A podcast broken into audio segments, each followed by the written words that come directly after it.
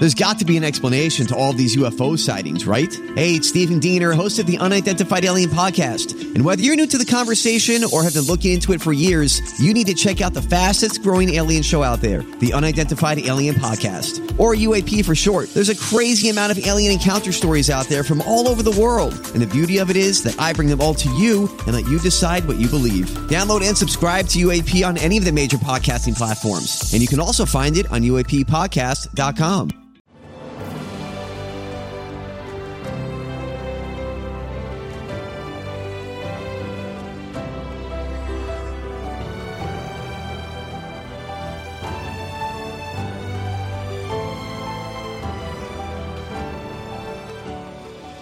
Welcome to the newest episode of Beyond the Fame with Jason Fraley. I'm your host, Jason Fraley, picking the brains of the top filmmakers, musicians, and artists of our time. Happy 80th birthday today to George Clinton of Parliament Funkadelic. I spoke with the funk legend in 2015 about his influential career, from Flashlight to Atomic Dog. Thanks so much for joining us. Glad to talk to you. You and Howard Theater, you guys go way back. Oh yeah, we go way back to the doo-wop days. We played the Howard starting back in the day, 1967.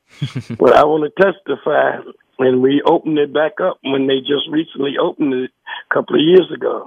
What makes that venue so special? Like the Apollo Theater, the Uptown Theater, the Royal, mm-hmm. and the Howard. That's it. We used to call it, you know, the the just Chitlin Circuit or the Soul Circuit. when you get a big record, you have to play all of those places. Those are the main theaters in those cities. Right.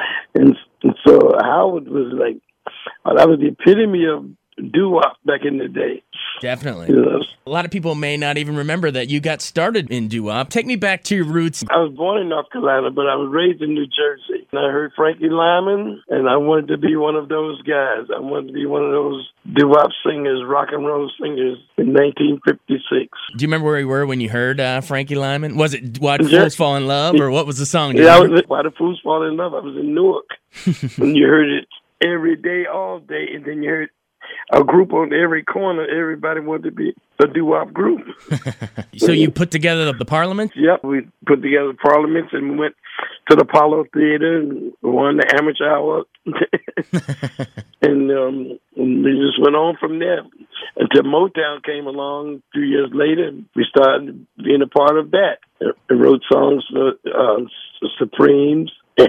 um, the Jackson Five, and then Parliament had their own hit record with "I Want to Testify."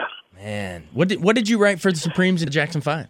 Well, the Supremes did one called "I'm Into Something I Can't Shake or Loose." it's on the Love Child album. Awesome. And Michael Jackson did uh, "I Bet You," Man. one of the songs that Funkadelic did. Man, oh man, that's that's crazy that you know you're writing for all that. I mean, you're a legend yourself, but you're writing for other legends, and that I guess that's how, sort of how you learn the ropes.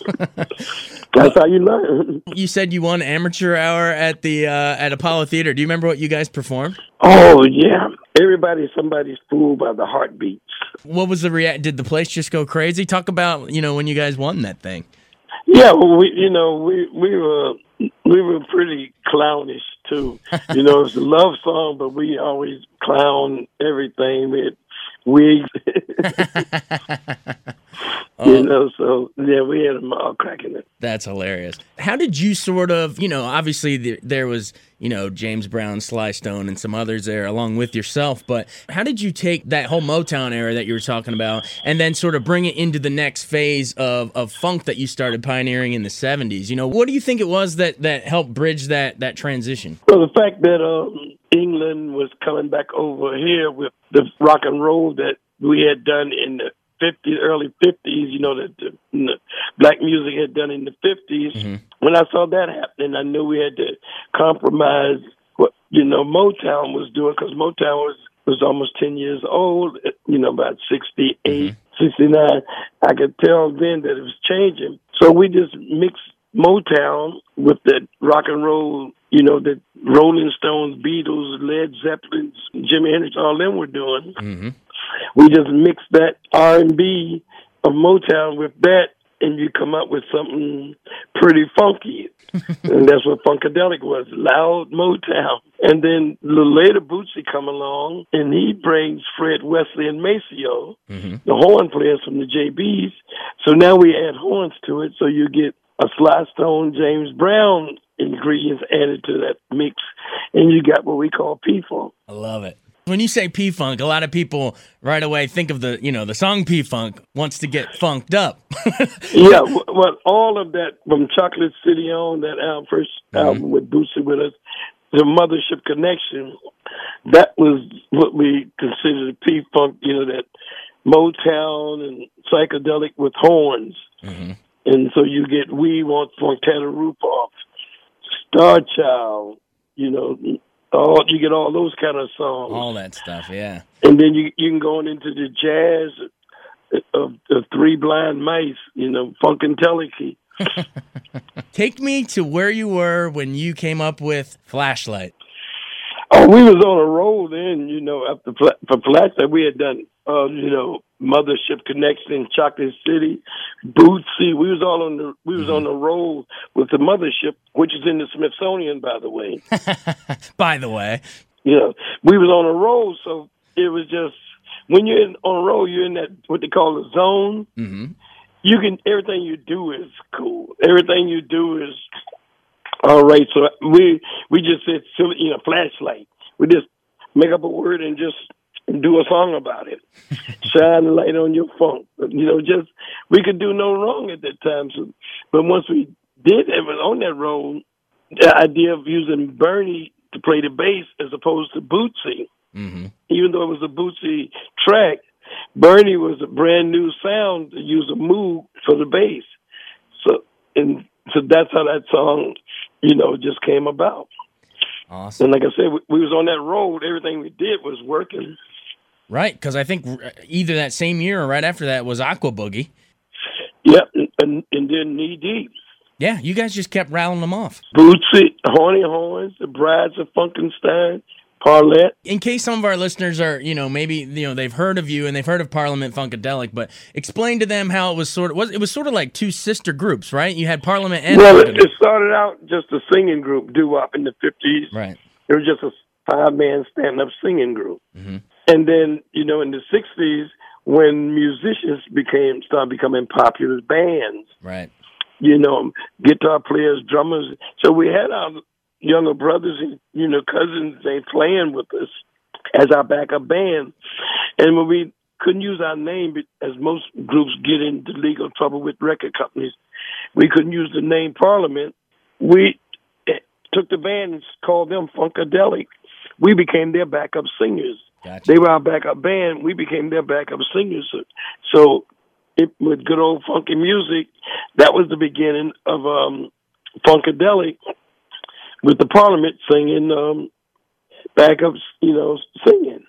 That's how you got two groups, and then we called it the Parlor Funkadelic Mint Thing. It's awesome. It's all awesome. What uh, you mentioned, tear the roof off the sucker.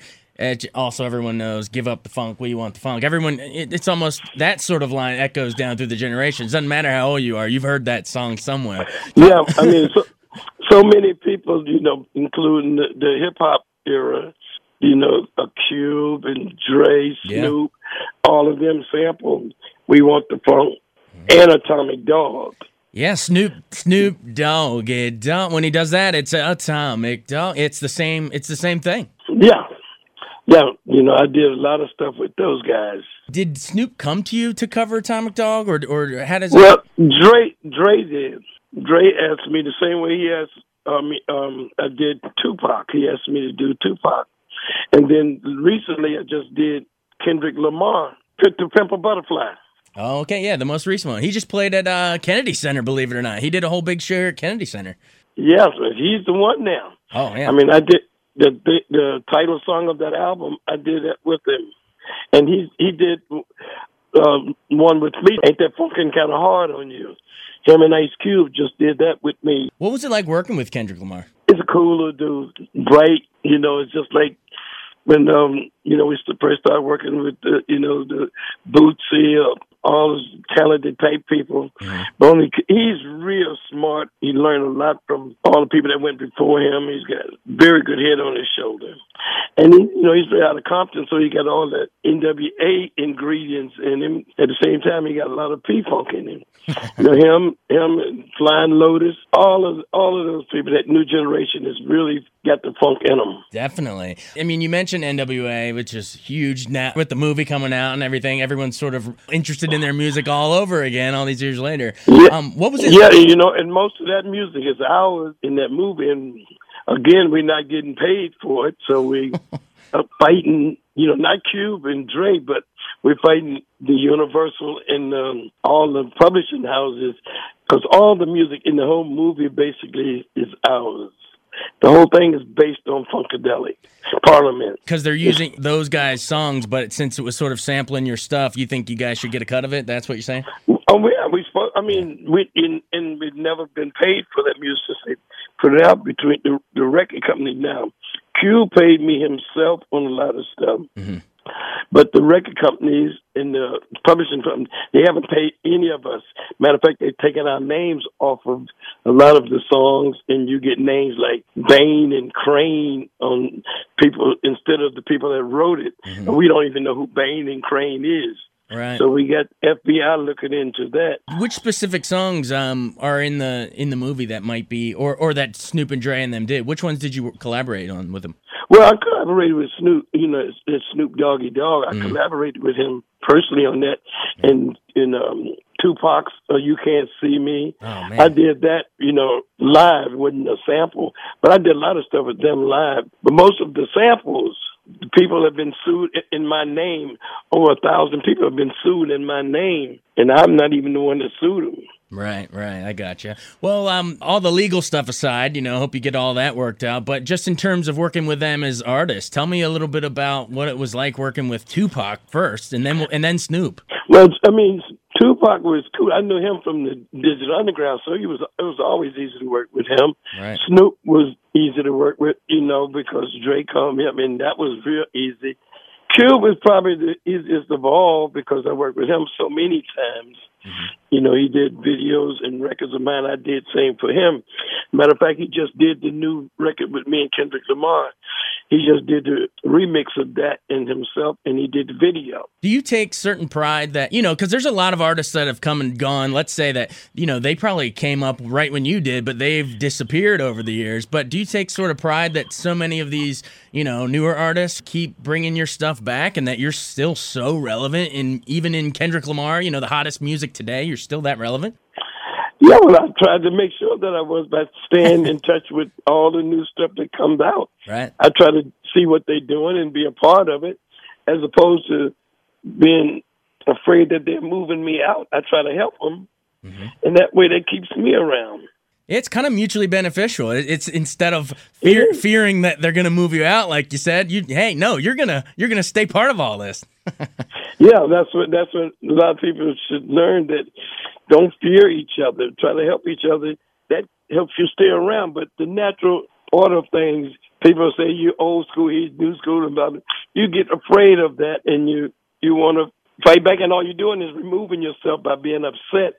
You just remove yourself. You won't be able to understand what it is that they're doing new. You you won't like it at all because it's moving you out. It sounds elementary, but if you pay attention, you realize that all our music was elementary in the beginning. And it always goes back to that elementary from the bow, bow, bow, bow, bow to the, you know, spitting the beat.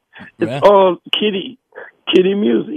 That's true. And eh, so don't fear it, embrace it. You know, there really is no time if you really think about it. There's no past, there's no present. It's all it's no, all it's, cycle. It's all it's all around in a cycle all the time. And if you don't waste your energy worrying. That makes you old for real. so that is that the secret to staying young, right there? Yeah, don't waste no energy on no bullshit. and I love how all these different genres are sort of. You guys brought together so many different sounds, and Dre and Snoop on the one hand, but didn't you also produce for the Chili Peppers? Yeah, I did the Chili Peppers, Freaky Styley. Mm-hmm. That was that was our brothers from L.A. and they was funky rock and roll band. See, you can do it all. Yeah. yes, I mean, we just did um, the Ain't That Funkin' Kind of Hard on You with Kendrick Lamar and Ice Cube. we also did a mix of it with Louis Vega, which you know electronic things and um and um soul clap. What would you say the state of funk music is today? You know, everybody everybody walking down the street knows every single word to Uptown Funk, Bruno Mars. But what what is George yeah. Clinton's take on funk today? Well, it's, it's happening. I mean, with, um, that Kendrick Lamar, Kendrick Lamar's album right now is funk as you gonna get. uh, you know what I'm saying? Yeah. That um, I'm mad. I got a bone to pick, and I don't want you monkey mouth throwing again. Mm. You know that's some funky. I mean, it's straight out of James Brown's book of music, but it, you can't get no funkier than that. I love it. Uptown is, you know, definitely kept it alive and got the pop version, but you got a lot of hip hop and electronic music that's dabbling into the funk now.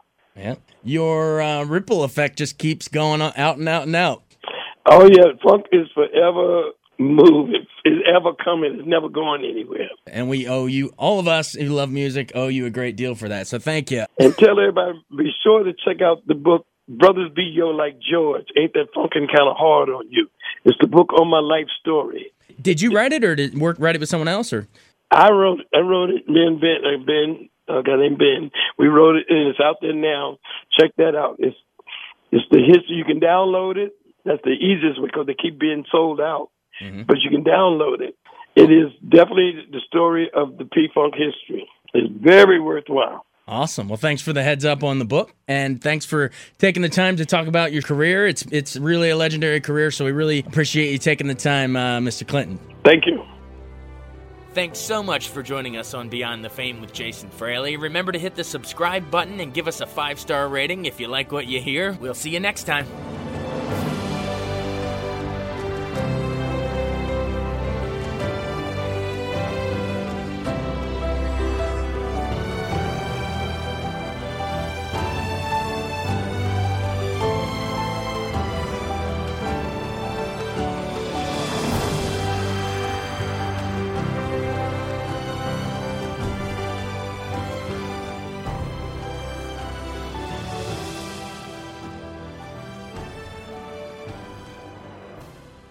I wanted to take a second to tell you about an app I really enjoy. Living in the DC area is great, and Podcast DC gathers all of the local shows that I like all in one local app health, sports, local news, politics, and so much more. Podcast DC is the new local app with hundreds of DC area podcasts to choose from. I can earn exciting rewards just for listening and share the podcasts I love instantly. Available in the App Store or in Google Play, listen local with Podcast DC.